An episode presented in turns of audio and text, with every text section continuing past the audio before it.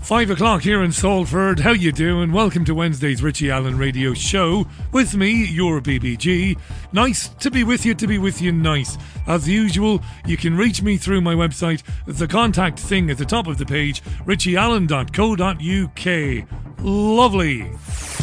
It's the BBG, not the BBC. You're listening to the Richie Allen Radio Show, live from Salford in Greater Manchester. It's the Richie Allen Show. Broadcasting live on richieallen.co.uk and multiple platforms around the world. And now, here's your host, Richie Allen. Later on in the program, Gerald Celente, the publisher of the brilliant Trends Journal. Do check out trendsjournal.com. Gerald will be with me live from Kingston, upstate New York. Terrific bloke. What a guy. Do check out Trends in the News as well on YouTube. Oh, so much to get into with the man himself. Bill de Blasio is the mayor of New York City saying yesterday that the NYC pass would be needed to live a normal life in New York City, meaning you'd have to be jabbed to be able to participate in Bill's society. We will get into that with uh, Gerald and much more. And I was due to be speaking with my great friend Spiro Skouras in this hour of the programme, but Spiro has had to cry off late on in the day. No problem, we'll catch up with him another time. Top lad is Spiro. Sadly can't make it this afternoon, which has left me, well, with an hour to fill. and I love it. I don't mind. I talk to myself. I'm one of those people who walks around. Jasper Carrott, many years ago did a wonderful sketch on his BBC television programme. And the sketch was about him always being stuck with the nutter. If he got on a bus or a train, there'd be some bloke sitting by himself and talking, staring into the distance and talking away. That's me. I do that. I, I talk so much. I talk for a living. I'm, I'm often found wandering around my local parks in strange at strange times of the day just talking to myself so i can talk to you there is obviously plenty to discuss anyway and you can join me through the whole message thing through the website richieallen.co.uk. I've got a surprise, by the way, for tomorrow's programme. I don't think I'll tell you. I think I'll wait until I introduce the guest tomorrow at 5.30. Don't think I'll tell you. I'll keep you on tenter hooks wondering who it might be. But I do have a surprise guest for you tomorrow. That will have to wait then, won't it? Just as I was hitting the sting to launch the the the the the, the, the, the theme tune for the program, it occurred to me that I've been doing that pretty much every weekday outside of holidays for nearly seven years now on this program because it'll be seven years old next month. And it just occurred to me as I did it, as I hit the sting. Uh, seven years, wow. There are, amongst you, there are people who know a little bit about technical things, who know a little bit about radio studios. And you might be wondering, why do you have to press anything, BBG? Why isn't it all scheduled? Well, of course I can do that. I can use my radio playout system to to play the the jingles automatically but I'm a bit of a control freak when it comes to this. When it comes to this, I like to have to press the buttons on the screen. It's old school, really. I do it all myself. I don't know how radio presenters working in commercial radio today, I don't know how they can do it. Just sit there and touch nothing and take their cues from the screen and speak and then they've got to watch the little countdown as they run into the ad breaks and watch the countdowns for the stings. I don't understand it. I like to do it all myself. I fire my own jingles. That's what I bloomin' well do. Now, the biggest story today, we will talk about it now and again. I'm sure you will have an opinion on this, and that is that all 16 and 17 year olds in the UK will be offered a first dose of a COVID jab. This has been confirmed this afternoon by so called experts. England, Wales, and Northern Ireland has already have already confirmed they will expand their rollout. Scotland is expected to do so as well. In fact, that might have happened since I opened the programme. Now, advice on when to offer the 16 and 17 year olds their second jab, that advice will come a little bit later on. That information is given by the Joint Committee on Vaccination and Immunisation. For the rest of this programme, we will call them the JCVI. The change in guidance, because this is a change, means that around 1.4 million teenagers will be eligible to be offered a jab.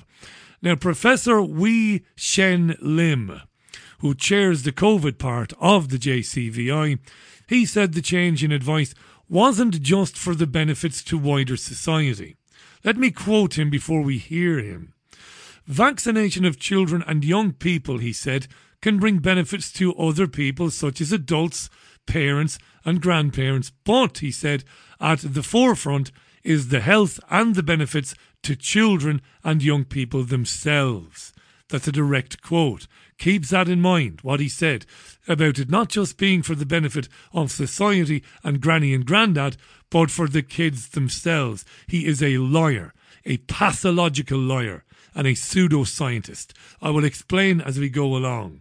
Wei Shen Lim, the chair of the COVID part of the JCVI. Today, he sat at a press conference from number 9 Downing Street. He was flanked by June Raine, who heads up the MHRA, the UK medicines regulator.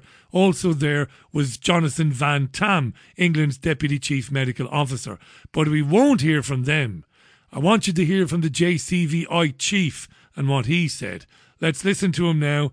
We're going to hear a few minutes of this. This recorded shortly after 3:30 p.m. UK time this afternoon. Thank you. Last month, you may remember, JCVI provided initial advice regarding vaccination of children and young adults aged 12 to 17 years old. And today we are updating that advice. I'd like to start by mentioning a, an important point from the very outset. When considering vaccination programs for children and young people, JCVI's main focus is the balance of potential benefits and harms for the individuals being vaccinated. Important to remember that he just repeated the quote I gave you.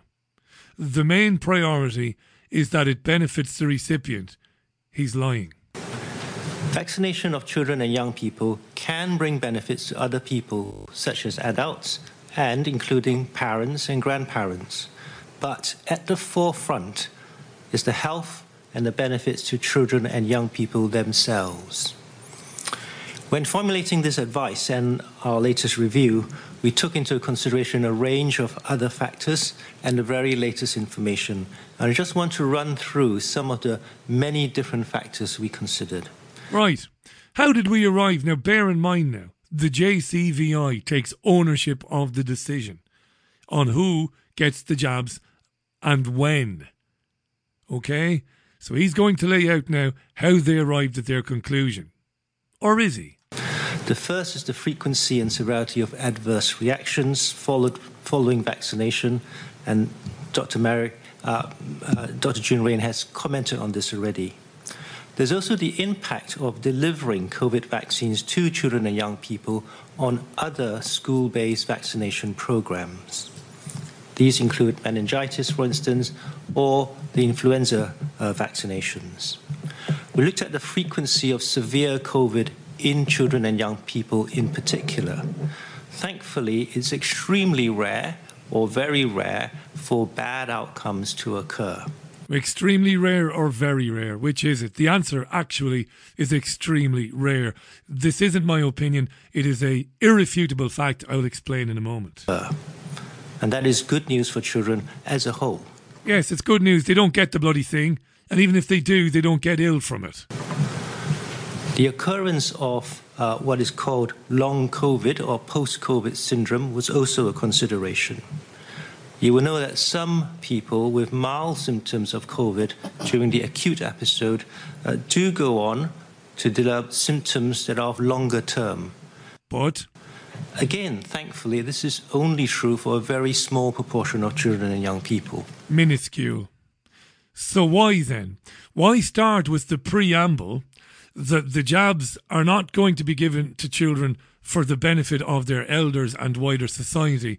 They're primarily going to be given to the kiddies for themselves when there is no benefit to themselves. King's College in London came out last night, and some of its scientists were on television this morning to say that its exhaustive study into the effects of COVID on children has come back showing that children who become ill with coronavirus very rarely experience any long term symptoms. Most children recover in less than a week in a couple of days. There is no evidence of so called long COVID, which I think is monumental bollocks anyway, but that's just me. King's College London scientists have told the BBC while a very small group might experience prolonged illness, might now, they were reassured, the university was reassured that the number was low. Yet this guy says the primary decision to give the jabs to the 16 and 7 year olds is for their own protection. He's lying. They don't need to be protected from COVID. Their immune system would appear to be doing a fantastic job. You're listening to Wei Shen Lim, the, the top man in terms of COVID jabs at the JCVI. He goes on. Perhaps more difficult to measure are the mental health and educational impacts of COVID, and we try to take those into consideration as well. We looked at mathematical models of the impact of vaccination of children and young people on the wider population, and these would be the benefits that perhaps adults might gain in terms of infections or hospitalizations. Now we're, we're getting to it now. The benefits for adults in terms of who will end up in hospital and infections, transmissibility, and all of this. And then lastly, we mustn't forget that the pandemic has disproportionately affected certain people. And so, one consideration is always what is the impact of vaccination on reducing health inequalities? A particular point to remember throughout all of these is that there's a very strong influence of age on the risks associated with COVID. We know this for adults. We know that older adults are at higher risk than younger adults. This is astonishing now. He's going to make he's going to draw a comparison between adults in their 30s getting COVID and adults in their 70s. And he's going to say there is a similar pattern amongst children, namely that 16, 17 year old children might be more susceptible to serious COVID than children aged 12 13 or 14. This is horse shit, what he's about to say now. It is also true for children and young people. And therefore, a 16 year old child would be at higher risk than a 13 year old child, for instance. Nonsense. I want you to keep all of this in mind because I've trained you well, I think, and I'm not patronizing you. I'm not patronizing you. I think if you were at the presser you would be asking for some evidence to support these outlandish claims. 16 year old is more prone to serious effects from COVID than a 13 year old. Professor Wei Shen Lim, could you show us some evidence? Now, keep this in mind. That means, in general terms, the benefits of vaccination are typically greater for older children compared to younger children. Bullshit. He's saying that because it's it's of greater benefit to old age pensioners than it is to people in their thirties.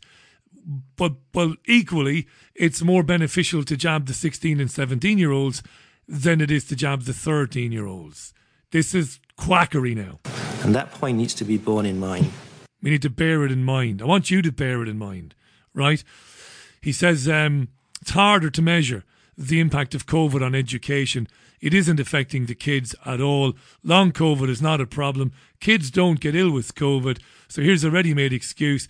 Teachers are missing school with COVID. We need to lock down because it's affecting the kiddies' schooling. If we vax the kiddies, it'll help their elders avoid the COVID. This is bull spit. And then he said there's a greater risk of 16 and 17 year olds than there is for 13 year olds. This is absolute quackery because there's no evidence to support any of it. It is dreadful. Do you want to hear a little bit more because it does get worse? Taking all of these factors into consideration. Factors which he's offered no evidence to back up, by the way. There are four points of advice I want to highlight. The first is to reinforce that adults 18 years and above should be vaccinated, and we strongly advise that they are vaccinated. Never miss an opportunity to tell adults they should go and do their duty and have their jabs. He's there to justify why they're extending the rollout to 16 and 17 year olds, but he decides to, to tell the rest of us you need to go and have your jab too. The benefits outweigh the potential harms. No, they don't. I'm a chest physician. He's a, I thought he said chess physician, that he helps people who are not doing well with chess, but I think he meant chest, bronchial stuff. In the hospital that I work at, Listen to this now. This is some claim. In the hospital, uh, we are now seeing young people who are unvaccinated being admitted to hospital with quite severe COVID. bollocks, Many of them need oxygen support, bollocks. and sadly, some of them also need a ventilator machine to help them to breathe. Monumental bollocks. Horse manure. None of the attending prostitutes asked him for proof of that. None of them asked him for numbers. I swear.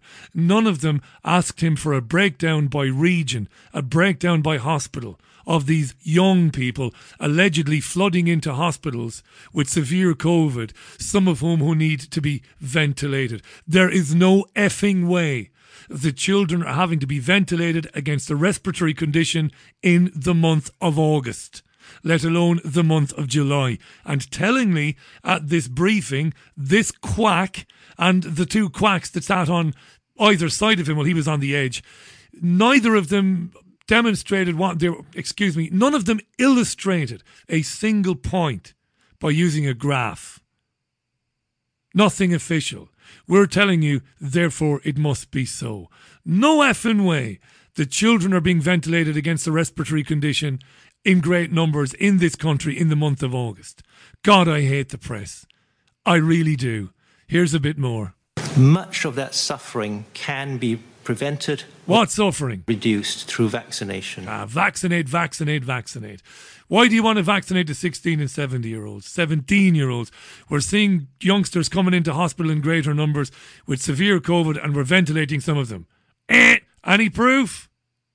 No, no, no, just take his word for it. And so, my urge to adults who are 18 years and above who are not yet vaccinated is that you strongly consider booking your vaccine appointment, having the jab, and getting yourselves and your friends and family protected.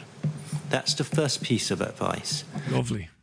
The second relates to healthy 16 and 17 year olds. We would like to advise that the first vaccine dose is offered now for 16 and 17 year olds who are otherwise healthy, with the aim of a second vaccine dose to be offered sometime later. And we will provide another update of advice regarding the exact details of the second dose. So it's on then, and Jonathan Van Tam. I won't play the clip. I won't. I didn't bother. I didn't bother dragging it out. Van Tam said they can probably do this in the first term. That's the first term after the summer recess. It's on then for 16 and 17 year olds. Yeah, there isn't any opposition to it. Doesn't matter. It's at King's College in London, not just King's College in London, but a number of other scientists appearing on the UK media today. A professor at East Anglia University, many other scientists came forward today speaking to the Mail Online, speaking to Talk Radio. They said there's absolutely no need whatsoever to jab 16 and 17 year old children. It's on then. So, what about parental consent then, Professor Wei Shen Lim? A prostitute actually asked him, would there be, would, would it be necessary to get parental consent? And this was his answer. On your second point about parental consent, um, in the in the UK, a person who is 16 years and above is deemed able to consent for themselves. Uh, and if they are competent and able to consent for themselves, then uh, that consent holds. Yes, it isn't. Um, they can't legally drink. They're living at home with their parents who are caring for them. But if they want to go and get the jab themselves, well, Wei Shen Lim says Sure, no problem. We'll let, we'll let them decide. Speaking a short time ago to Sky News, here is the Health Secretary Sajid Javid doubling down on the fact that the youngsters won't need to ask permission they can make their own minds up. Uh, 16 and 17 year olds won't need consent uh, from their parents, and that's because already in, in the UK, uh, when it comes to uh, medication, 16 and 17 year olds can decide for themselves. It's, uh, it's, the general presumption is that they're just able to make these decisions, and, and that hasn't changed. So they'll be able to decide for themselves. Of course, they may want to speak to their parents and speak to others. They may want to speak to clinicians, and we'll be making sure that they have all the information that they need. Right. You heard it from Sajid Javid. They can do whatever they like. If they want to have it, they can have it. If they don't, they don't. They'll speak to clinicians. They might speak to their parents. There was one very good question from Martin Brown of the Daily Express. Back to the press conference today and back to Professor Wei Shen Lim of the JCVI. An excellent question. The answer given was astonishing in light of everything he had said. Here's the question, first of all, from Martin Brown. Thank you. Um, can I just ask if the evidence uh, will be published uh, for parents and others to look at? That's a great question. So, Mr. Lim, or Professor Lim, all of this stuff you talked about, you will be providing the hard evidence, won't you? Secondly, um, how quickly do you think all first jabs could be delivered by to 16, 17 year olds? Perhaps by Christmas? Lovely. Forget about the second part of the question. That was answered by Van Tam, who said, as I said earlier, they would hope to do it in the first term. So, what about the evidence then? This is astonishing. Okay, would you like to start, Wei-Shen? Remember, I told you what the JCVI is.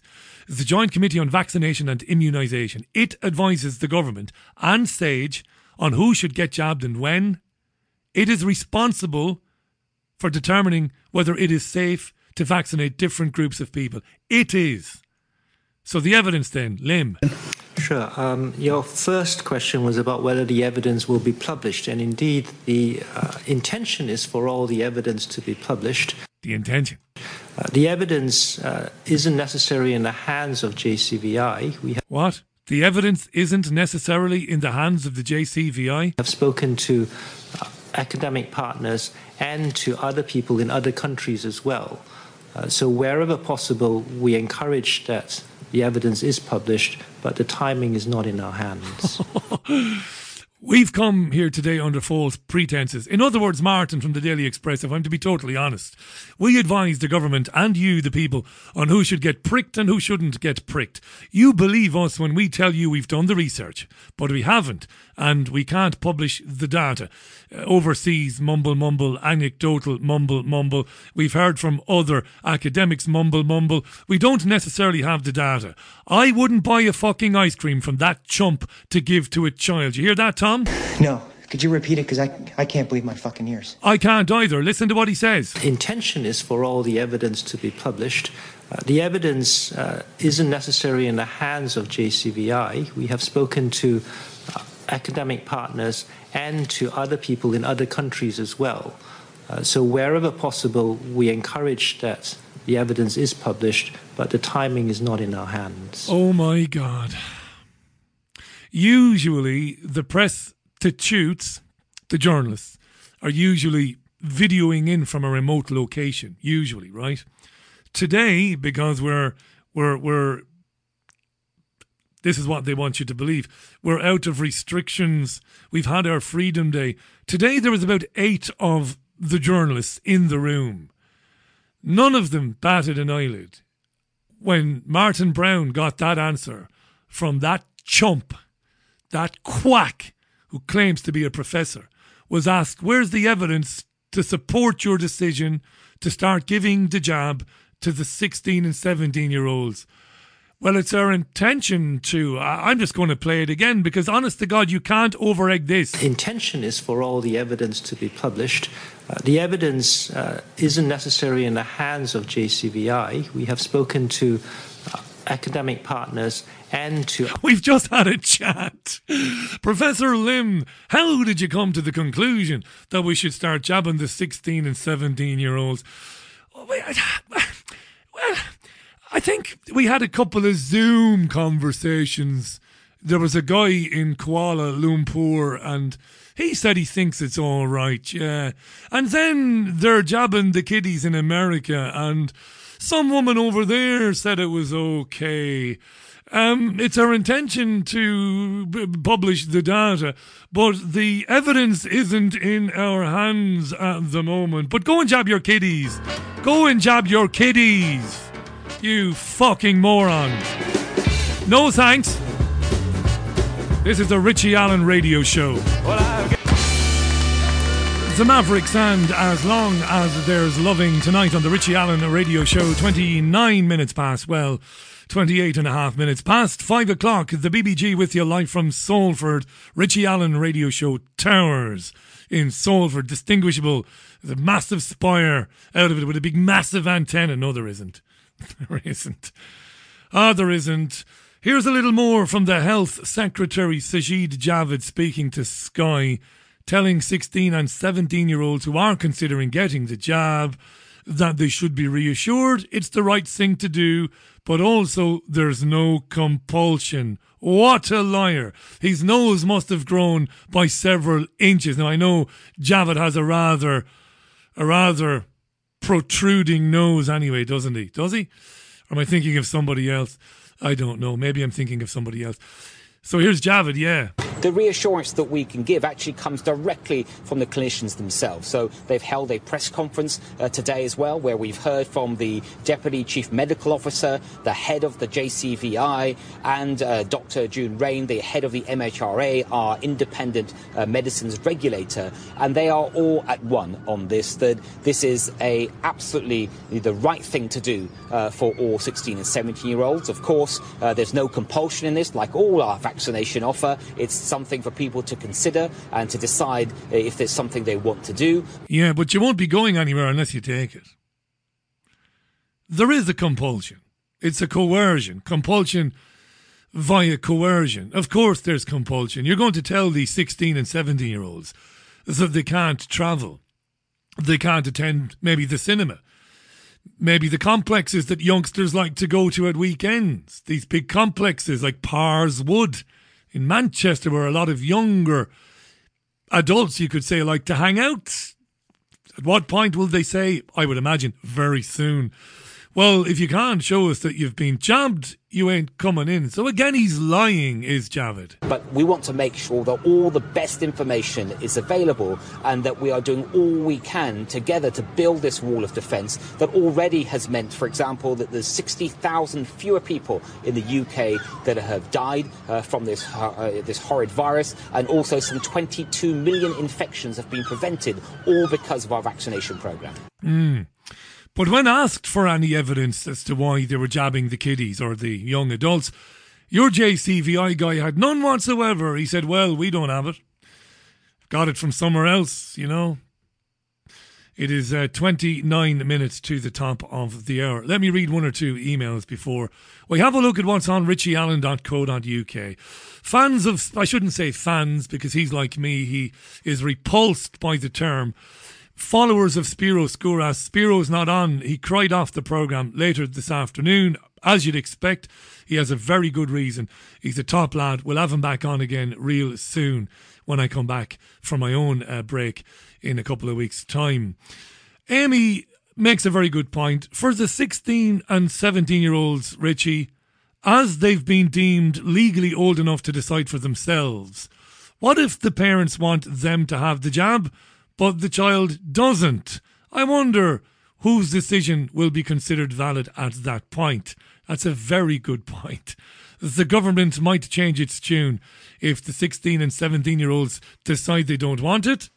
And you know, many of them might take that position because, as we know, I say as we know, I shouldn't say that. We've been told that as many as 2.9 million 20 to 29 year olds have said no to the jab. There is a feeling that the younger you get, the less inclined to have the jab people are. So maybe many 16 and 17 year olds will say, no, thank you, no, merci, no, no thanks, Gorav Mila Margut, Neil, Gorav Mila Margut, no chance, No chance. And if they do, as Amy says, and the parents want them to have it so that the parents can drag them off to Switzerland or somewhere in the Alps for a skiing holiday in the winter, maybe. I don't know. Maybe the government will suddenly change its tune. I have no idea. Anywho, hi to Jim. God, you, you, you as a, a listener, you, you do send me voluminous information. I get hundreds of emails a day, no joke, not an exaggeration, with all sorts of videos and links to things that I just never read because I never have the blooming time. Ron says, Richie, these people are disgusting, evil bastards. See, that's what you get when you deal with somebody who's lived a few years. You just get blunt truth. You're absolutely right, Ron. Patricia, speaking of Switzerland, says, Why give one of the shots to children? Well, for the same reason that the entire programme of the shots has been what it's been about from the beginning. More money for the shot makers. The programme of gene therapy shots has never been about health. It's always been about money and control, says Patricia. People who have actually been paying attention already know that.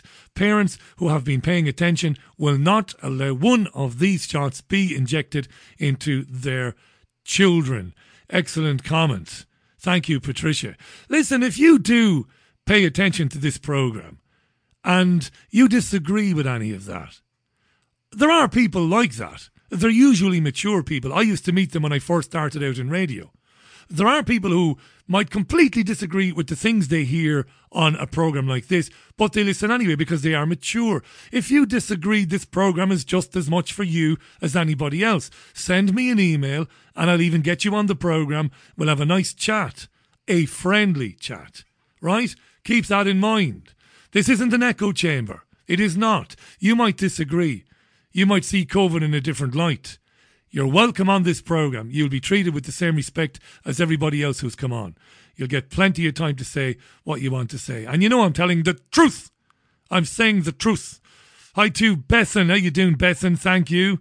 More emails and stuff with information. David Keane. How you doing, David? Get my kids jabbed to save a double jabbed grandma.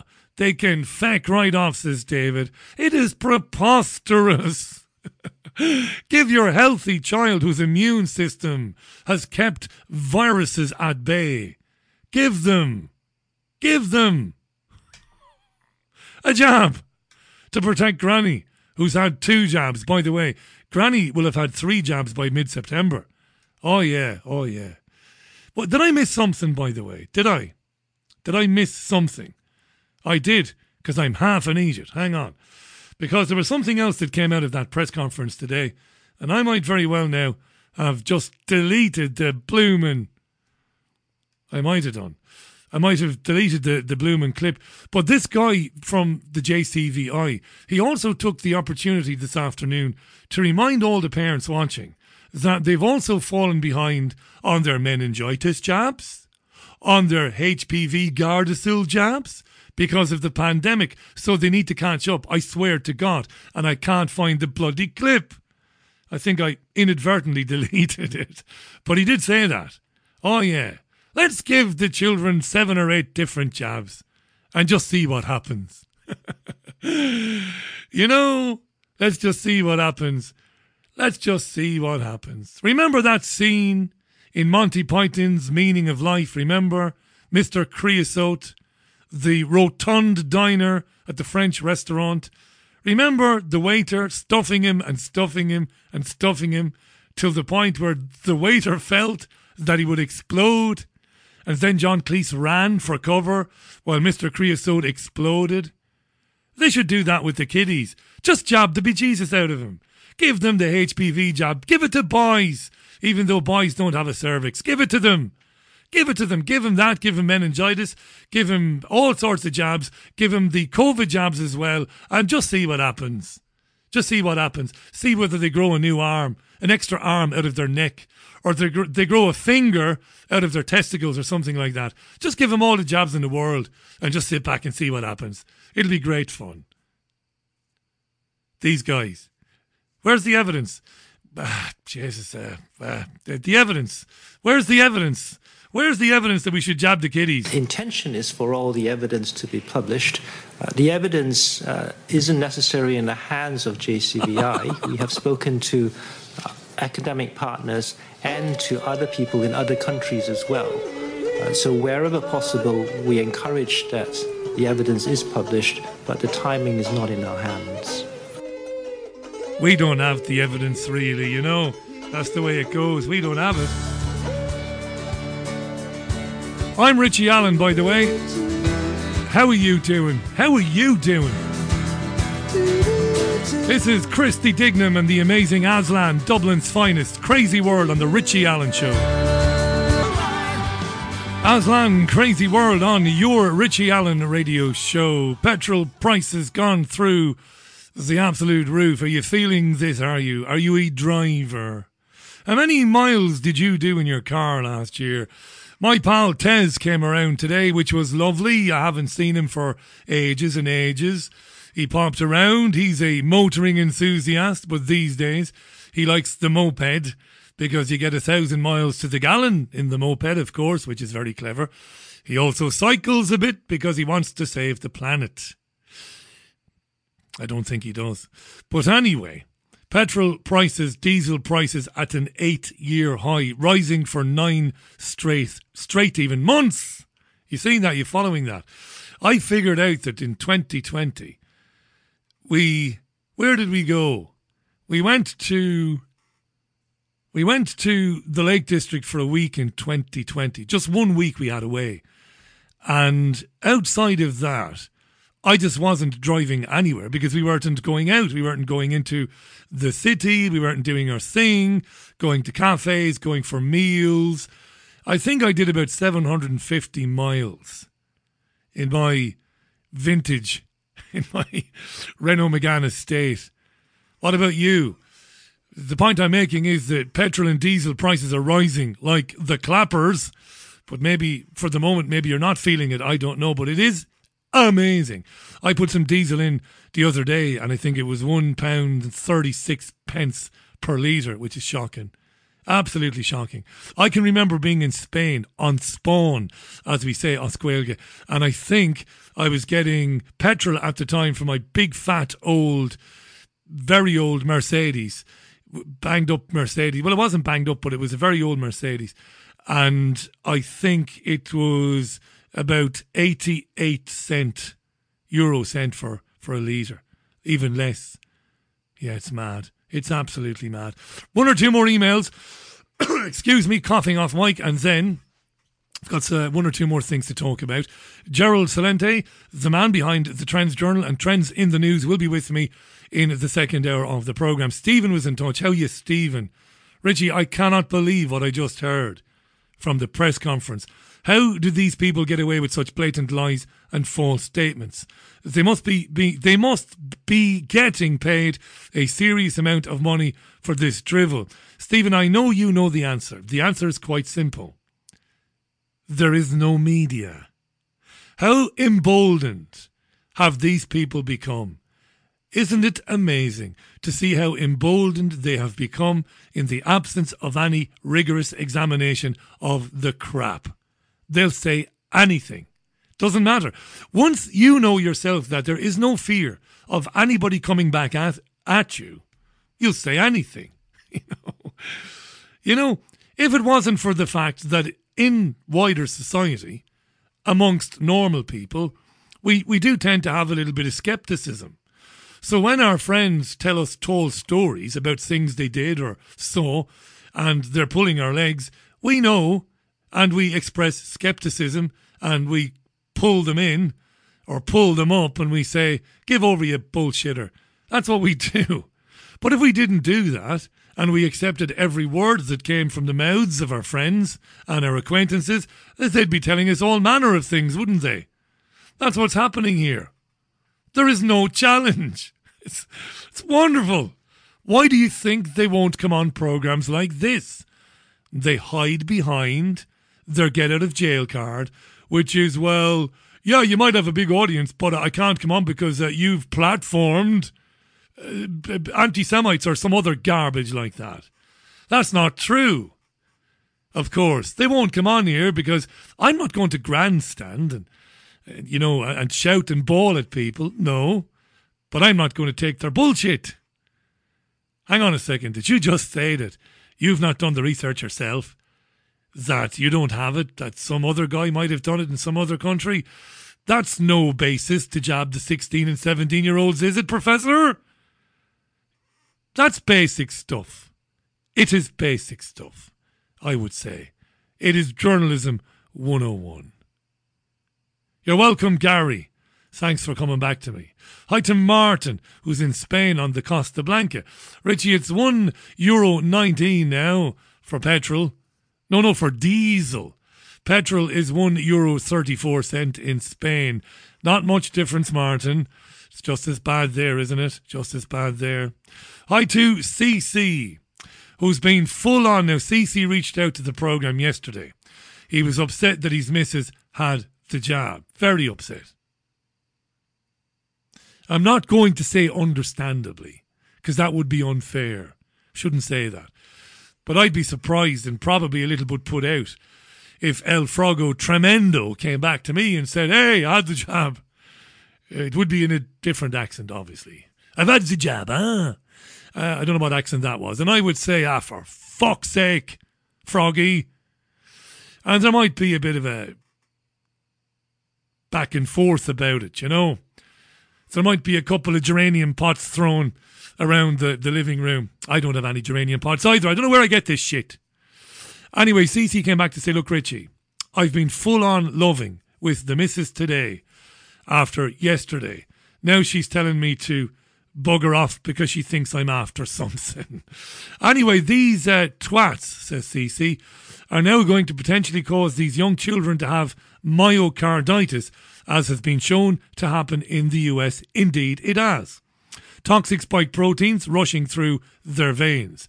These bastards have it coming to them, and soon, says Cece. Yeah. Who's also downloaded the MP3 for the Raising Arizona theme. Yes, yes. I'm telling you, I'm telling you, I'm telling you. If you feel it's getting too much for you, if it's becoming too much, get it on your device, play it, stand in your room, channel your inner Jackie Gleason from Smokey and the Bandit 2. When his stress levels were elevated, a little device would signal, strapped to his waist, would signal that he had to chant. Um, do you remember that, Jackie Gleason? It's good. It is very cathartic. I recommend it strongly. I do it at least 17 times a day. Richard Kelly got in touch to say the song Crazy World is raising hairs on the back of his neck. Thanks, Richard. Bit too much sharing going on there, maybe. Just a little bit too much sharing going on. I would expect so. It's a terrific song. Christy Dignam was a fantastic, he's, still alive, but he was a fantastic singer songwriter in his prime. Now, a couple of things on richieallen.co.uk, which I think bear having a, a, squint at. Do, if you can, go to my website, richieallen.co.uk. Have I done that? I have. I have. Oh, yeah. Yeah, I went into Podomatic by accident. By accident. You probably saw this Balmoral, Balmoral, eh? Have you ever been to an agricultural show? I was dragged to one in County Waterford, in the west of Waterford, near Ardmore, one time. I was dragged by a DJ called Oliver Carroll, a gentleman and a scholar, a farmer himself, but didn't want to work on the farm. Went into broadcasting, became a wonderful broadcaster. Very, very good. And a lovely gentleman. It's always the really good people. The nice people make the best broadcasters because you can't fake it in an intimate medium like radio. You can't fake it. Oliver grew up on a farm, lovely farm in Wexford, but got into radio. He said to me one time, he said, Richie, I'm taking you to the West Waterford show or some shite like that. And by God, was the place covered in shite. Pig shite, cattle shite, heifer shite, bull shite, chicken shite. But I actually had a great day. Funnily enough, I went with a lot of preconceptions. I had a fantastic day. Met a lot of wonderful people who smelled like cow shit themselves, but they were lovely and they were very generous in dealing with the city boy and his ridiculous questions. Anyway, Balmoral Show is the biggest agricultural show in Northern Ireland, and it didn't take place last year because of the COVID. However, anywho, it will take place again this year, even though it has been delayed. But you'll have to have a vaccine passport to get in. Oh, yes, you will. You will. You will need to show that you've been double jabbed or that you have a recent negative test to get in. Yeah. Here's a statement from the organisers of the Balmoral show. Balmoral Castle, is it? There are, of course, challenges in running an event like this, and we all need to adapt to ensure we can make the show COVID secure. The safety and well being of our visitors, exhibitors, stewards, officials, and contractors remains the greatest importance. The show will be a COVID compliant show and will only go ahead if it is safe to do so. Indeed.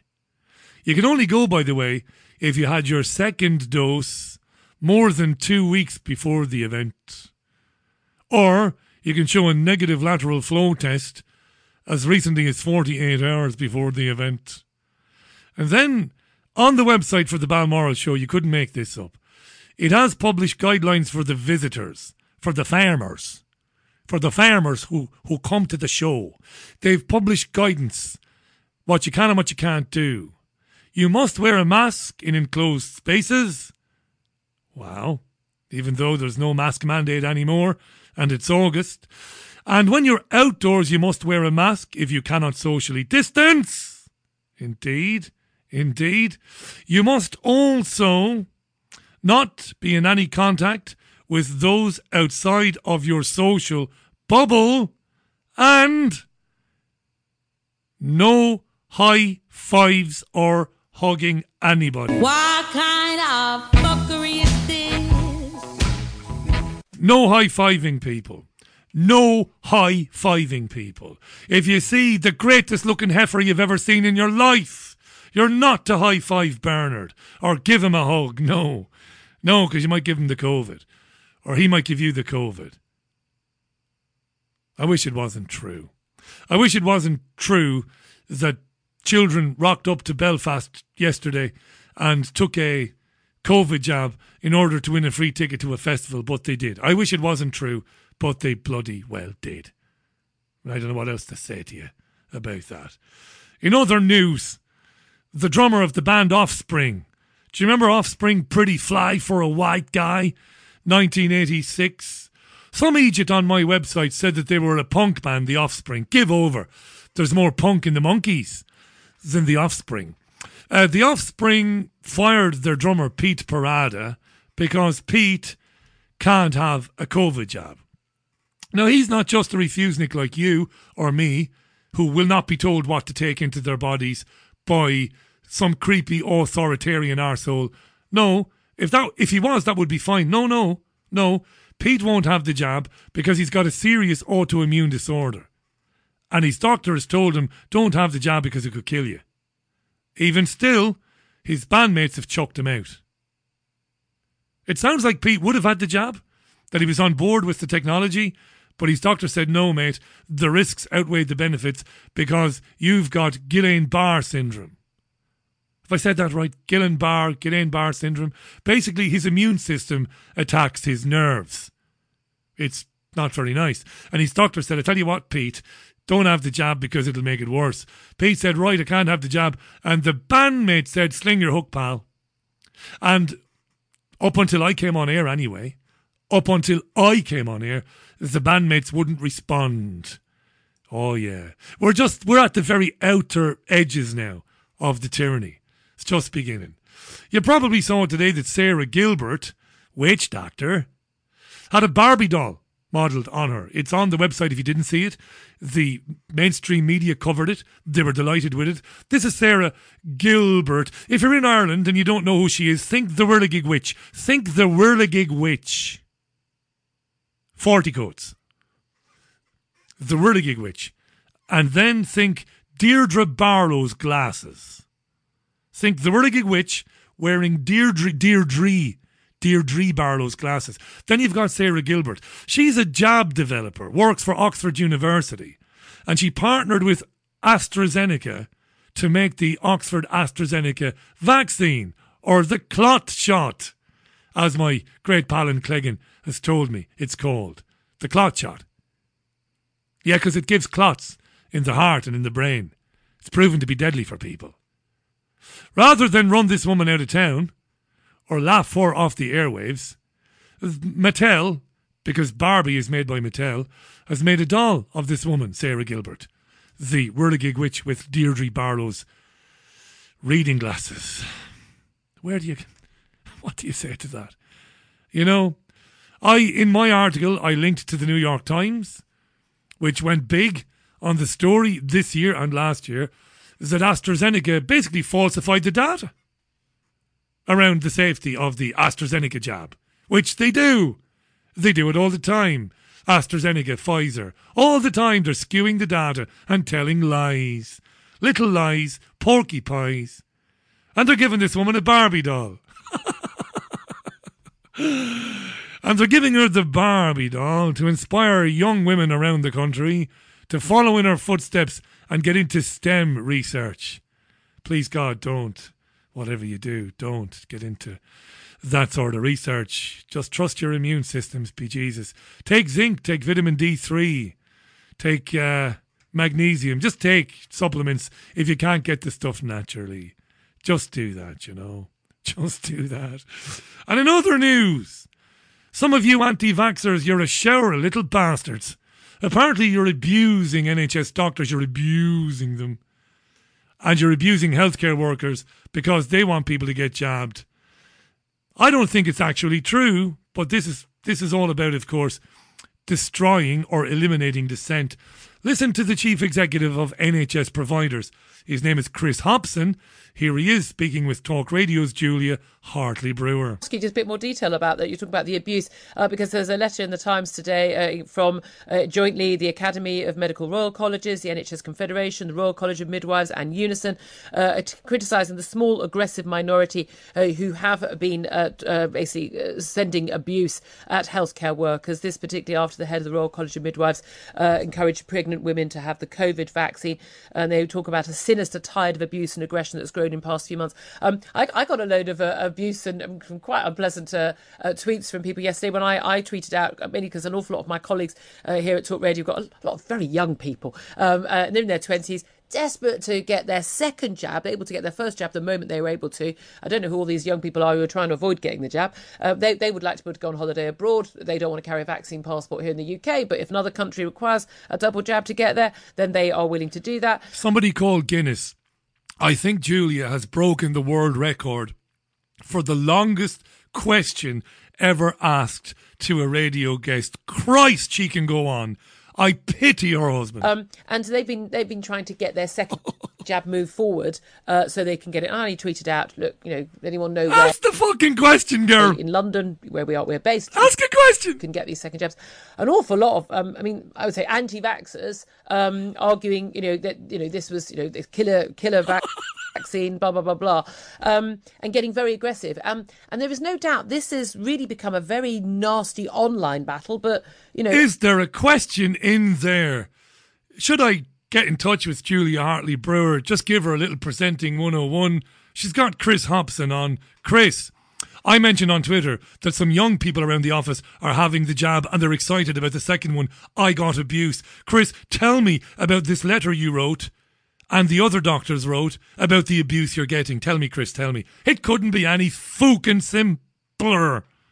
Brewer. She never stops. But actual threats of death against the Royal College of Midwives boss um, is going to an even greater extreme. What effect is this having on healthcare workers? Hallelujah! Well, I, I was very pleased to sign the letter too because I, I you know, um, I've been on the subject of some abuse when I've effectively um, put what I hope is a kind of calm and evidence-based approach to things. And there's no doubt, Julie, that there is a small minority of people who feel incredibly strongly about this, but it tips over for those people into a combination of kind of online abuse, email abuse, uh, but also crucially in terms of frontline staff, we know that you know frontline staff are, for example, being saying to people, look, you know, you you can't come in to our hospital without a face mask and mask and without hand sanitizer because we've got very vulnerable people here, and they are being abused and in some cases even physically attacked. And you know that is just completely unacceptable, yeah. and that's why that letter's been written. Is we want to make it really clear that the NHS, all of us who as leaders in the NHS, have an absolutely zero tolerance um, um, approach to this, and we, we we think it's perfectly legitimate to ask the general public to respect the fact that we've got to keep um, you know people safe, and also in terms of vaccinations, it's quite right that we should be out there trying to put the arguments forward as to why people should get vaccinated, and we shouldn't be abused. And some of the abuse has really been absolutely outrageous. And it's just people trying to do their job and protect others. Yeah, absolutely. I mean, Gill Walton, let's say the chief executive. Mm, let's not hear any more of that. Tell you what I think is going on. I don't think you need to be a, a genius to, to realise what's going on. If anybody is shouting at healthcare workers, if they are doing it, and maybe they are, maybe they are, they're a very small minority of people, a incredibly tiny minority of people, and they shouldn't do it and there shouldn't be any minor scuffles. If there was indeed a minor scuffle, there should not be. Keep your hands off people. Only put your hands on somebody to defend yourself from physical attack. If you can't make your point to somebody without putting your hand or hands on them, you're useless. Hang it up. Give up. Violence is not the way. Kindness. They don't want to talk to you, they don't want to talk to you. Leave them alone. But I reckon it's a tiny problem. But they use tiny problems to get the reaction they want. The reaction they want is the letter from the doctors to say, oh, help us, help us, we're being abused. And then the offered solution is basically to eliminate dissent and equate moderate voices who are asking legitimate questions about the safety of the jabs, equate those people with a few head cases and justify thereafter deleting people's social media accounts and even taking it further, prosecuting people for maybe getting a little bit angry and speaking to a doctor, you know, or a nurse and asking them to look into the fact that these jabs are causing great harm and they're unnecessary. Hmm. Mike came on to me. I've not pre-read these, so I don't know. It's a Spike, actually. How you doing, Spike? Spike says Richie COVID propaganda continues to feed the gullible British people to the extent that it doesn't matter if there is no evidence. What an absolute joke that people accept the Tory shite without question. Only when the wealthy middle and upper classes become caught up in this nightmare will anything change, says Spike. Boris and his second rate cabal have hoodwinked the majority of the UK population, and only time will expose these self obsessed political elites. Herd immunity. What is that? For feck's sake, why are these people so effing sick? says Spike. Program Spike. I don't think thick covers it. Programmed, I would say. Hi to Millie. How you doing, Millie? Thanks for your email. I'll have a look at that.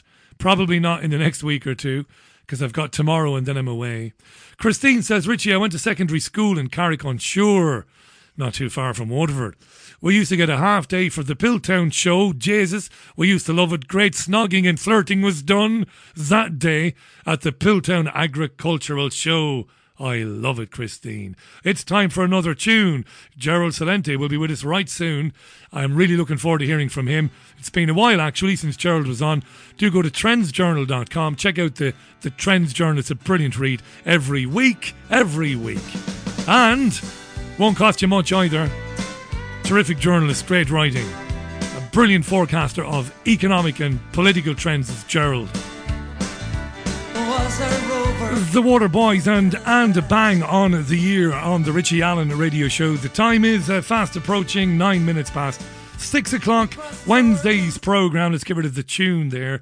It is, of course, uh, August fourth, twenty twenty one. Love my next guest. I really do. Wonderful guy. Been lucky enough to know him since my days in Spain back in the late part of the of the of the last decade. No, no, no, we're going way further back than that. 2008, 2009. He is the publisher of the brilliant Trends Journal. Go to trendsjournal.com. For years, he's been accurately predicting geopolitical and economic trends. He really has. Worn the t-shirt uh, wears the t-shirt daily. Uh, this is a really important time, I think, to be talking to him. Without further ado, let's welcome back live from Kingston, upstate New York, the great Gerald Celente. Welcome back, Gerald. How are you? How am I? I know. Um, um, I'm miserable. Let me do this. I don't often do this so early, and I'm going to let you take over the show and, and, and chat with my listeners who are sick to death of hearing my opinions. Can I risk your wrath by playing a snip from the de Blasio press conference yesterday? Because I know with people being upside down and running around chasing their tails, they might not have heard what he said. I want to play just a little bit of what de Blasio ahead. said. And Yeah. then you can respond, of course, as you undoubtedly will. This is Mayor of New York City, a guy called Bill de Blasio, and he's speaking at a press conference yesterday in New York City, talking about something called the NYC Pass, which people will need to participate in life in New York City. Now, I'll tell you, we know those conversations with the business community are crucial. We've had a lot of them already. What we're hearing from so many folks in the business community is they understand it's time, but they need government to lead. That's going to help them to do what they need to do. Not everyone's going to agree with this. I understand that.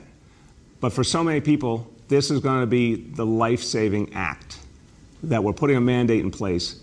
It's going to guarantee a much higher level of vaccination in this city, and that is the key to protecting people and the key to our recovery. That's why it's the key to NYC. The key to NYC Pass opens a lot of doors, and we need it. We'll be issuing a mayoral executive order and a health commissioner's order. Those are the legal tools necessary to implement this approach. And we know that this is what's going to turn the tide. And we also know that people are going to get a really clear message. If you want to participate in our society fully, you got to get vaccinated. You got to get vaccinated. It's time. All the answers, all the information's out there. You've seen over 160 million Americans get vaccinated safely. You've seen it make the difference. The only reason we're having the recovery is vaccination. Bill de Blasio yesterday, the mayor of New York City, Gerald. Bill de Blasio, first of all, that's not his name. His real name is Warren Wilhelm Jr. He got the de Blasio name, that was his mother's maiden name. And he did it to get the Italian American votes in New York. Warren Wilhelm Jr., a fat, slobby piece of garbage crap who never worked a day in his life, has been sucking off the public tit. If that little bastard said this to me face to face and tried to vaccinate me, he'd be down on the ground with the vaccination through his up his arse. I got to be proper. I can't say ass because that's a you know, you're not allowed to talk like that. Who is this piece of garbage throwing out this bullshit? Oh, a mayoral executive order. Who the hell are you to tell me what to do? Who the hell are you? Oh, I'm no different than that moron you got over there, Boris clown face scumbag Johnson. Hey, how about Catson Macron? Hey, let's look up to Angela Merkel. If only a woman was in charge. How about Sanchez, the little freak in France? How about Draghi in Italy? How about one clown after another shoving orders down your throat and people sucking up to them? This guy, a clear message for all you that want to participate in our society you have to get the vaccination. What has this turned into? All aboard, next train to Auschwitz. This is disgusting. At what Look point? at this. Look what's going on. Oh, oh, a vaccination. Hey, fat boy. Hey, flabby mouth. Hey, you little creep. Oh, you mean the vaccination that the um, health minister of Israel just said on Sunday on CBS Face the Nation that it only has a uh, 50% efficacy rate? That one shithead? Oh, the one, the Operation Warp Speed vaccination that is a gene therapy shot that has not been approved by the Food and Drug Administration in the United States? Oh, that's the one you're telling me to get? Oh, no, no, no. I know the one you're telling me about how great it is. You shithead. Oh, let me tell you this. They had a um, outbreak of the virus in Provincetown, Massachusetts, in July. 75% of the people that got the virus had two shots of the vaccination. Double jab. So, what are you talking about? At what point? The anger you're expressing there, I feel it. And I also feel a terrible sense of sorrow because I was thinking to myself yesterday, looking forward to you coming on. And I played this audio yesterday on yesterday's program. And I was thinking, at what point will it move from you can't participate in our society, which is dreadful? You're quite right to draw the analogy with Auschwitz, of course you are. At what point does it become, in 18 months or two years' time, somebody coming around to take you to a vaccination centre, whether you like it or not? Now, I know It's who happening. you are. It, it's You know, happening. is They're it? doing it in different ways. Yeah. You know, it, it's happening. Look at the look at that little craphead. That, that that little god. Look at that little shithead. Uh uh. What's his name over there? The Beatle. Um, In, uh, the, in the Paul UK. McCartney. McCartney, that's right, McCartney. everybody get a vaccination. Who the hell are you? Who the hell are you? Oh, how about Sean Pencil? Yeah, a dick the size of a goddamn pencil. That little shithead telling me what to do? One after another. Oh, celebrities. Hey, listen, craphead. You know how to read lines from a script and play somebody else who you aren't. So save your crap and shove it up your ass. I write a magazine. I've been at this for 41 years. I'll put my track record against anybody in the world on forecasting trends. Best selling books. And I got some celebrity telling me what the facts are. No, the facts don't count. Fat mouth Wilhelm just shot him out. Not one fact. All lies. All lies. All lies. The vaccine is not effective. The vaccine has not been approved by the FDA. And if the vaccine works, fat boy, why are you telling me to get it? You're safe. Oh, I'll kill other people. Who will I kill? Other people that don't want to get the vaccination? Oh, and then give it to the kids. Oh, yeah. According to the Centers for Disease Control and Prevention, the recovery rate is only 99.997%. So you better get that vaccination. Oh, and for everybody else, it's only 99.7%. Oh, yeah. Oh, who are the people that are dying? 2.6 pre existing comorbidities, obesity, and um, type 2 diabetics and respiratory ailments. And talking about crapheads and shitheads and, and blabbermouths, look at that clown you got over there, Piers Morgan.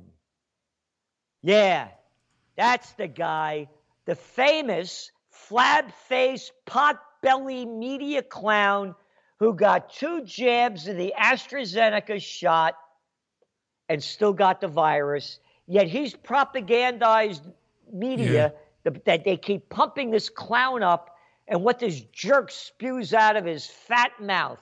Do you remember And You know him? what, he's, you know what he said? Go on. You know who we are that that aren't getting the jab? He called us selfish. Selfish, yeah. I can't use the word, it's profanity. But we'll use the other word, penis. Yeah. He called us selfish pricks. He did, yeah, that's right. This is a guy who failed. He was handed a big late night audience by Larry King and failed miserably to keep the audience. But tellingly, when he filled in for King or when he took over King's job, you will remember this, Gerald. He admitted on air one night when he was desperately ill. He was desperately ill during a taping. And he said, I, I had the flu jab. So this is a two time loser, this guy. A real moron. A real moron, and this is the morons that they shove in front of our face. Hey, Paul McCartney, go screw yourself. Don't you tell me and shut your goddamn mouth about telling people to get a vaccination. You don't know dick about shit. Play your goddamn guitar and go sing, but you don't know the facts, fat mouth, like the rest of you so called celebrities. The Trends Journal, folks. The current. I, and I'm angry. You know why I'm I know, so I know. I- I don't see blame the you. future. I see the future. That's my business. I'm a visionary. And we are going into hell in Italy, in France, in Germany. You can't go out to a restaurant unless you got a vaccination. Ireland. You can't go to a concert. In New York, you can't go anywhere without a vaccination. How stupid can people be to listen to drug dealers? They're drug dealers. Ireland too. My country. Can you imagine it? My country, like yours, like yours, like Italy. I say yours. I know you're an American, but you're an Italian. For for for hundreds and hundreds of years, we kept invaders at bay, or or we tried to. And in Ireland, it's the same. They've rolled over from last Monday. Uh, Monday last week, you can't eat indoors. I wanted to mention this week's edition of the Trends Journal. It's terrific and it's sobering. Sobering is the appropriate uh, description of it. Brilliant cover of. Um, it, it looks like the signing of the Declaration of Independence. It's the Declaration of Vaccination. Do subscribe to the journal. Go to trendsjournal.com, and it's an article on the website. It's in the magazine as well about this is going to drive you bananas if you don't know this. But I think you might know. So because you've you've written about this. So in Spain and elsewhere, evidence is off the charts that these jabs are giving people blood cl- clots, particularly the AstraZeneca jab. There is a woman called Sarah Gilbert, Oxford University, right, the UK. She's most responsible for the AstraZeneca jab. You know they've made a Barbie doll in her likeness to celebrate this woman, while her jab is killing people in real time. They've made a Barbie doll. This is vaudeville, Gerald. This is the Marx Brothers. This, it must be. This is demonic. This is something beyond what I can anybody can imagine. That our life has changed like this. That we're going through this. You have no idea how many people I know that have gotten the vaccination. Me too. God love and them. how and how many people don't they can't stand me because I won't get it. And as you know, I held a Fourth of July festival, a Memorial Day for festival, last year Fourth of July festival when everything was locked down. I'm fighting. I'm fighting. I'm I'm doing everything I can. I can't do it alone. United we stand, divided we fall. And what I'm doing is I'm trying to unite everybody. Look, you saw the in France last week. Tens, ten, hundreds of thousands of people took to the streets. That's right. Germany, they you see the, the COVID cops, the Gestapo beating up people, w- Yeah. women, children, and men, because they broke the law. The, they said that you should not protest. Look what's going on. If we don't unite, Richie, we are finished. We're Finished, done. yeah. And not- and I'm my blood is Italian, but my heart's American. And my and I'm an American because it's the land of the free, no more. And and you said that cover. Read the cover of what's being written with Anthony Freda, by the way. These covers, he's Brilliant. a genius. Great There's no covers like them. What what what does it say? Uh, that, that the Declaration of Vaccination and Now the the people, people- shall not be free. Now, or we the people shall not be free. Yeah. you, you know, you the people, you the You people, the people shall not be free. Yeah, that's right. Yep. You sounded very Decla- could you imagine there. the founding fathers? Yeah. Could you imagine the founding fathers seeing what's happening now? Declaration of Independence? Gone. Gone. No independence. I got this little shithead de Blasio, and I'll call him a shithead to his face, and I say to him, Who the hell do you think you are? Come over here and try to vaccinate me. Anybody, any one of you leaders, no, don't send your goons. Any one of you fat mouths that try say I need a vaccination, you come over here and try to vaccinate me. Can I pull you up on something that you said a while back? You might have misunderstood me. When when I said, when does it become a man knocking on your door and asking to lead you away, and you said it's happening already. Now, I, I think you meant that it's virtually happening with the coercion, you know, that men Yes, can't go to work. And, and, and look, you're, you're bang on. But I, I really meant it literally.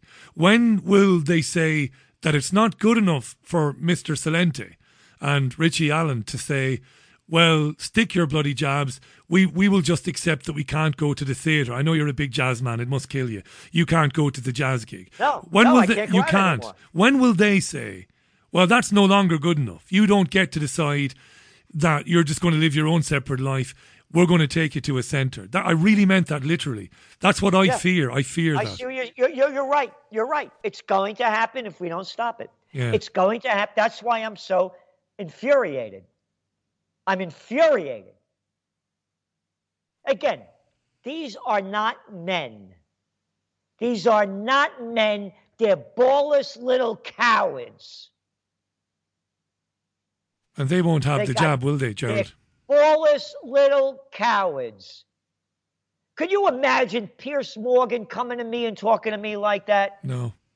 Not with your say, training. Little fuck. Not with your Who training. you talking to? Oh, Celente, that's not. Oh, oh, you know. Oh, by the way, all anybody. Oh, Celente, calm down. We don't like your language. This is what people do. They believe a murderous scumbag like Barack Obama. Oh, how they he talks so properly. He was so proper in the way he talked. You know, we have to get rid of that guy Assad. I don't like what he's doing to his people. So let's bomb the shit out of them, destroy Libya, the richest country in Africa where people had more rights and benefits than a lot of places in Europe. Absolutely. Because I don't like him. Oh, I love Obama. He's and I want that guy Assad out of there. Oh, Syria, there where people used to go for tourism all the time to see the most beautiful sights and ancient history of That's the right. world. I want that anymore. I want him out of there. Absolutely. But he does it so properly, and all the low-life scum suck up to the shit that they throw out. Hey, can I ask you this? But Excuse me. You have to calm down. Don't calm down ever. Oh, I'm not going to. Do you know what I want to say? I want to endorse something because this is it's important that people you don't well maybe you do because I'm not privy to the media appearances that you do in America. But I think over here you don't get the credit you deserve. Let me just say this. What Gerald Celente is telling you about Obama, he predicted this when Obama was the darling of the celebrity world on the cam- campaign trail back in the mid 2000s. This guy came out of nowhere. Gerald Celente said where it would go. He did. That's right. Said It's that this guy, magazine, it's in the for word. magazine, word for word. This would just be another puppet, and you predicted what would happen in Syria. You knew what would happen in Libya. It's the same, the same story with a different narrator every time. You were one of the guys who woke me up to that years ago to get out of that. Gerald Celente is our guest, trendsjournal.com. And emotion, I've never heard you so emotional. You know that? It's just horrible. I see the future. I'm, you, you, you nailed it. It's going to be door to door. You can see what's going on. It's step by step by step. You know, there's a there's a there's a uh, a website dw.org, or- and it's a German website. And just a couple of days ago, they had a, a feature in there, and I didn't know who the Sintis were, S-I-N-T-I, and the Romas, which are the Gypsies. And excuse me, this is 1990, 1944, and it's very well dressed people, and you know, family about seven people, and they were taken to the concentration camps. About 5,000 of them died, and they wrote, and they had a letter that the woman wrote to her sister about how her two children just died. You know, the conditions were so terrible, and and it goes on, and the, the, of course, the Romans were the gypsies.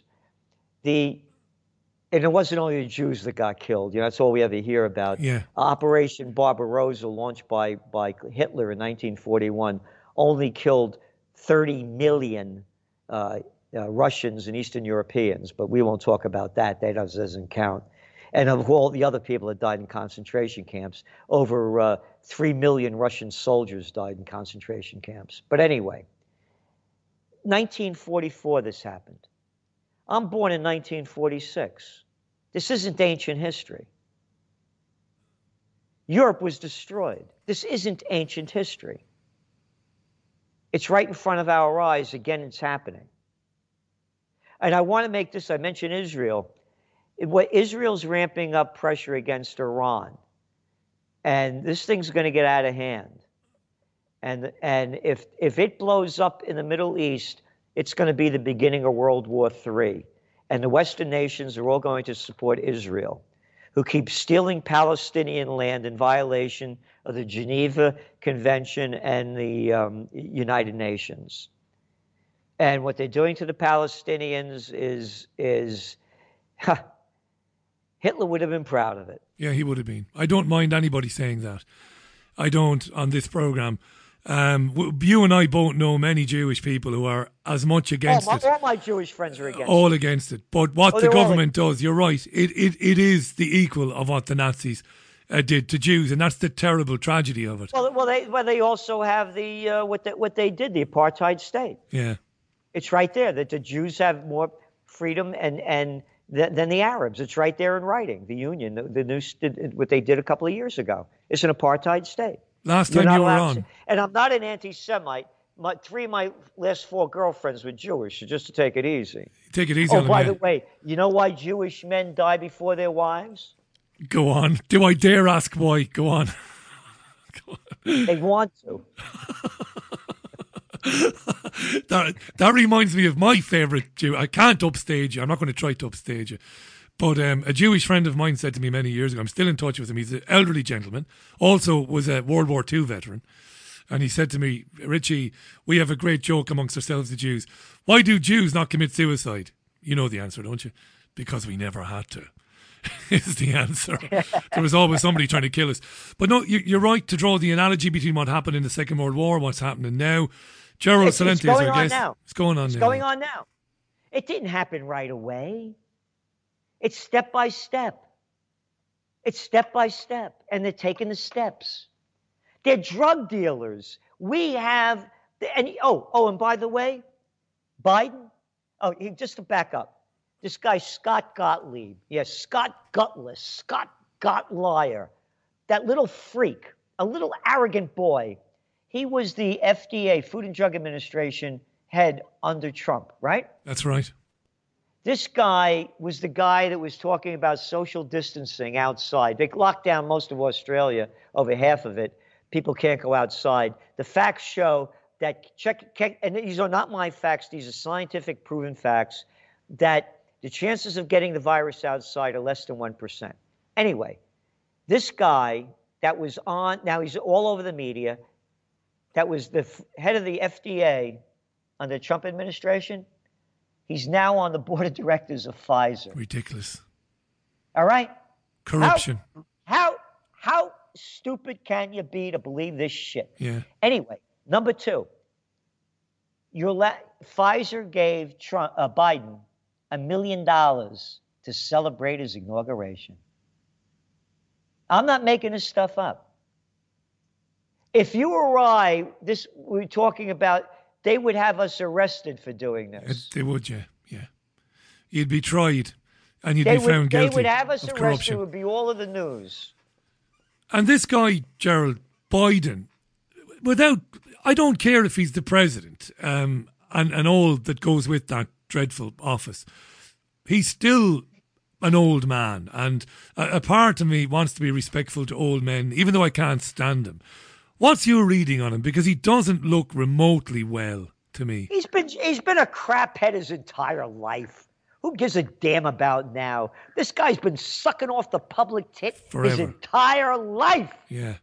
He's never worked a day in his life. I'm fascinated, though, that if he isn't compos mentis, You're all incompetent. Yes. You're all a bunch of crapheads. Oh, you like little Doesn't matter. Bush, the daddy's boy born on third base? That 88% of the Americans believe this imbecilic moron. We gotta get we gotta get that guy Osama bin Laden dead or alive. Let's go invade Afghanistan and have another losing war in America that Biden voted for. yeah. That Biden voted for. Shit. How can you look up to a Macron? How can you look up to a Johnson? How low can you go? Heil Hitler, march to Mussolini, salute Stalin. It's been going on forever. Forever. And they're not any more sophisticated now than they were. Let me ask you this. I know you're. No, they're dumber now. They're dumber now, I yeah. got friends that. How can you believe a drug dealer? How can you believe a drug dealer? Let's end it right there. How can you believe what the drug dealers are saying? I lost my niece from opiate addiction. Johnson and Johnson, yeah, one of the jab makers, yeah. That that the one you mean that the one selling the opiates? And look at all what the look at what they do with these drugs and what they're doing to people. Look how many people are dying from quote prescription drugs. Don't talk about natural healing. Don't get in good shape. Don't build your immune system. Hey, you see those sales of McDonald's going way up. Yeah. See the sales of uh, Coca Cola, Pepsi Cola going way up. Can't understand why the people are dying and in such crappy shape. You know my line. Did you ever hear the, the expression pigs can't fly? Yeah, yeah. Yeah, you've been to the airport lately?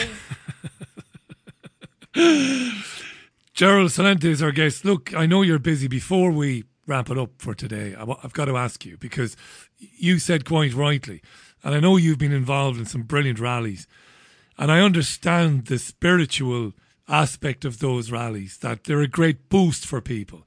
And when people are frightened, as they are now, and they understand what's going on, they'll come and meet you in great numbers. You'll have a day out. It's wonderful. I would never criticize it. And there is no but. My question is when does it need to go from rallying together to show solidarity in numbers against the tyranny? When does it need to become something else? And I don't mean violence. When does it need to become large groups of people refusing to pay these lunatics, refusing to do what they're told? When do we need to become a bit more like Gandhi and just refuse to cooperate? right now. Right now. And and you're 100% right. And I say this is when when, when I had the rallies. I said after we leave here, we have to do. Th- this isn't going to work. Yeah. And and so what I've done, and it's official. I've started a church, the Universal Church of Freedom, Peace, and Justice. And I want to unite everybody under it. We just got started. Go to occupypeace.com and donate so we can keep this going. You can't do it without money. Anyway, you know, one of my one of my tenants, so my I own the you know the, the I own the historic buildings up here in Kingston. Yeah. Is Peter is Peter Buffett, Warren Buffett's son, and he's donated to the Kingston radio station. And this is a city of only 23 million people, 13 million dollars. Wow. 13 million dollars for nothing, for nothing. And he doesn't like me, you know. He doesn't even say hello to me. He's arrogant. Another daddy's boy with an attitude. And I say it to his face. and um, uh, and he, he's my tenant, and I'm not renewing his lease. How does So he feel this about that? This is so going back. Yeah. Could you imagine if I had 13 million dollars, what I would do with it? Of course. Now, here's what I say what needs to be done, and you nailed it. There was a thing called the Berlin Wall. It came down only one way. People went out and sat at the wall. And then more people. And then more people. Day after day, week after week, until millions of people were there.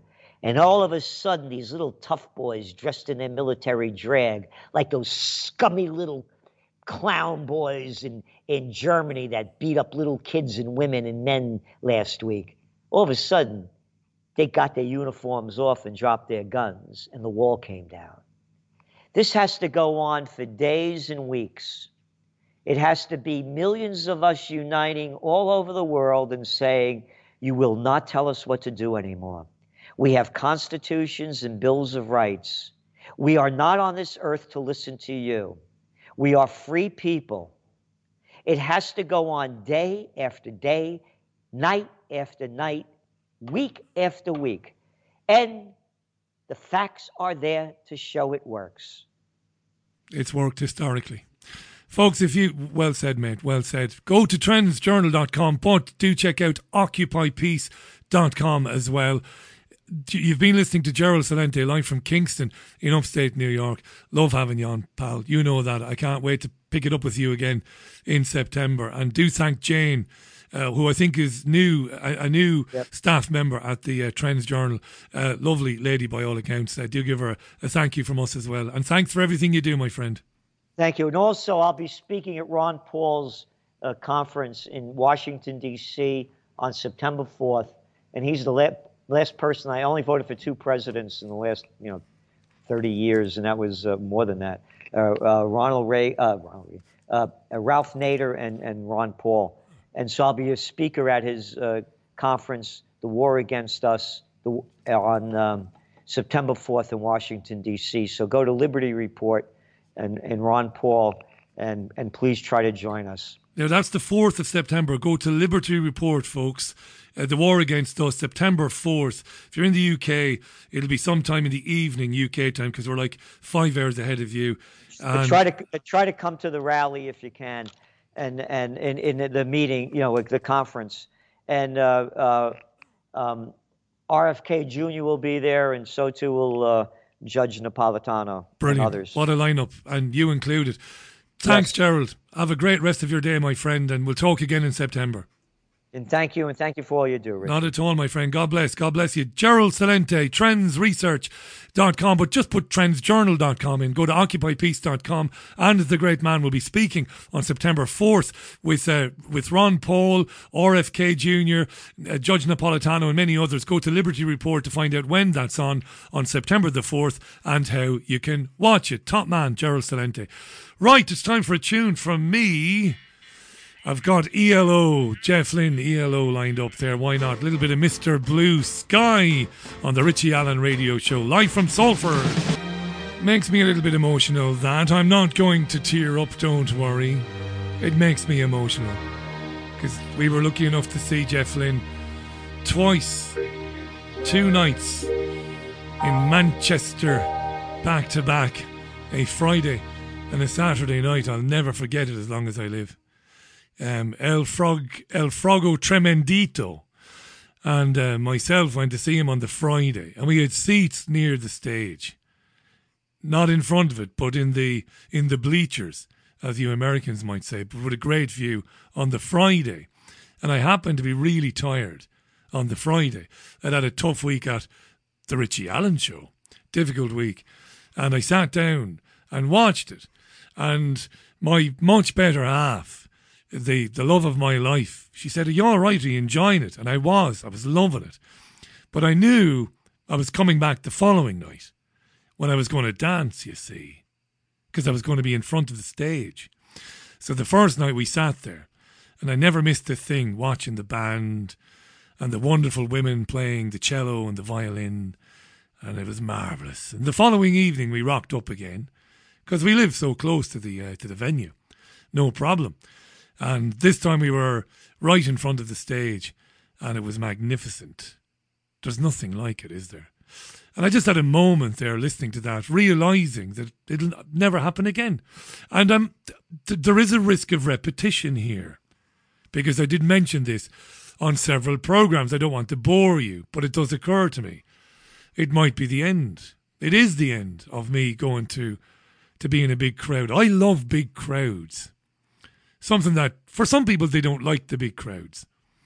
It has been said many times that music shouldn't be played in vast, cavernous arenas. But I don't know about that. Maybe it's true for stadiums or stadia, depending on your preference. Maybe it's true for the stadium. I've watched many a massive rock show in a stadium, but I was always standing in front of the stage, you see, because I would queue for hours upon hours upon hours. Of course, once you get into your 40s, you're not going to do that because it's inconvenient and because you don't have the patience that you used to have in your 20s and in your 30s. Sadly, the system kind of beats it out of us, our patience. I don't mean patience in queuing for seven hours, but the patience to be surrounded by other people queuing for seven hours and eating shitty sandwiches and getting chucked on when it rains and all of that. You, you just don't care. There's a great communal feeling. And I, I'm getting very nostalgic about that now. I remember many, many years ago, the future Mrs. Allen and myself leaving home at the crack of dawn to get to the City of Manchester Stadium. This is before we lived in Spain now, going way back when we were very young. And uh, U2 were playing. We were really excited about it. And we had, excuse me, we had ground tickets, general admission. And I said to herself, right, look, two ways of doing this now. The only way to be standing within five feet or ten feet of the microphone stand, where Bono the Bollocks will be standing, is if we go really early.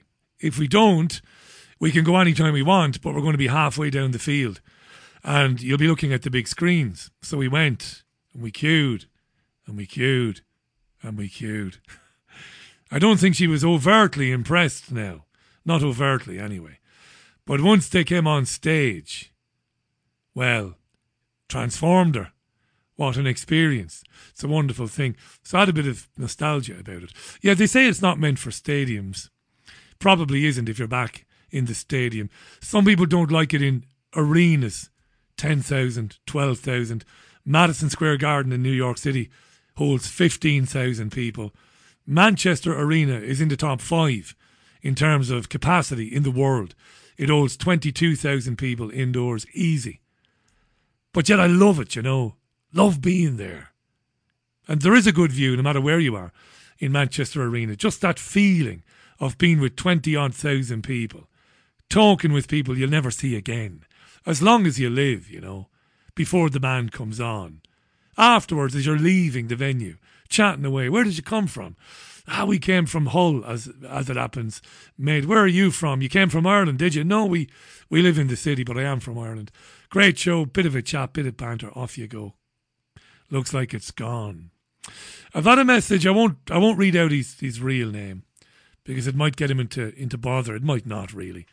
It depends. But let's say this is from Michael. It isn't, but it's a genuine email.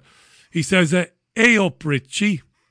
I've never contacted the program before, but I do listen to it religiously. Don't listen to it religiously. There's nothing religious about me. Don't deify me, be cheapers. I know what you mean, though. He said, I got to work today to find a notice on the board stating that we have until August the 16th to declare our vaccine status. Confidential, they say. It sounds like it could be made a condition of entry to our site. I'm an unvaccinated engineer.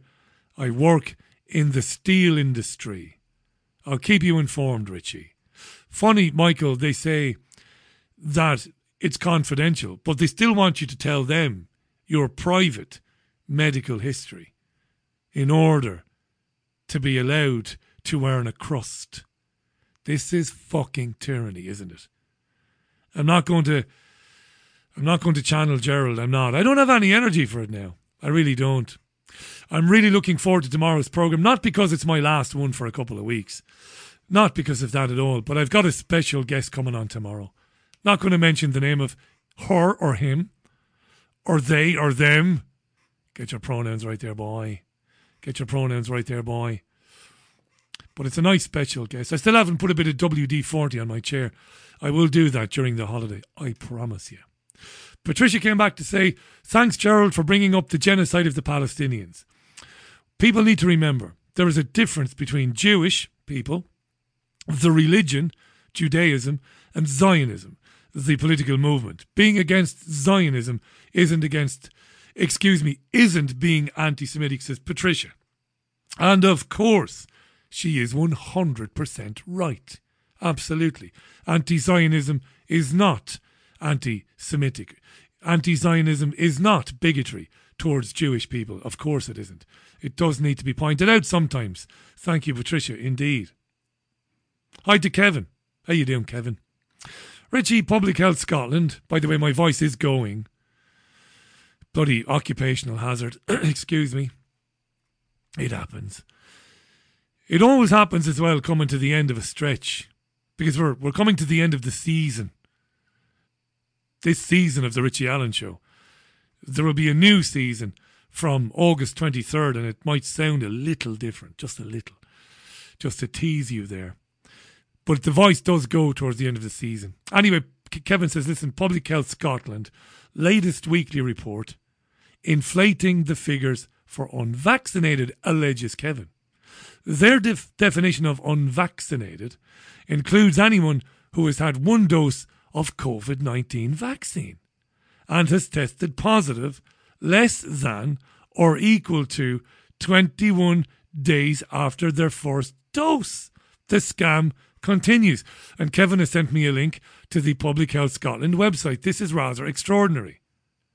Inflating the figures for the unjabbed by including people who have had one jab in the figures for the unjabbed. Jesus.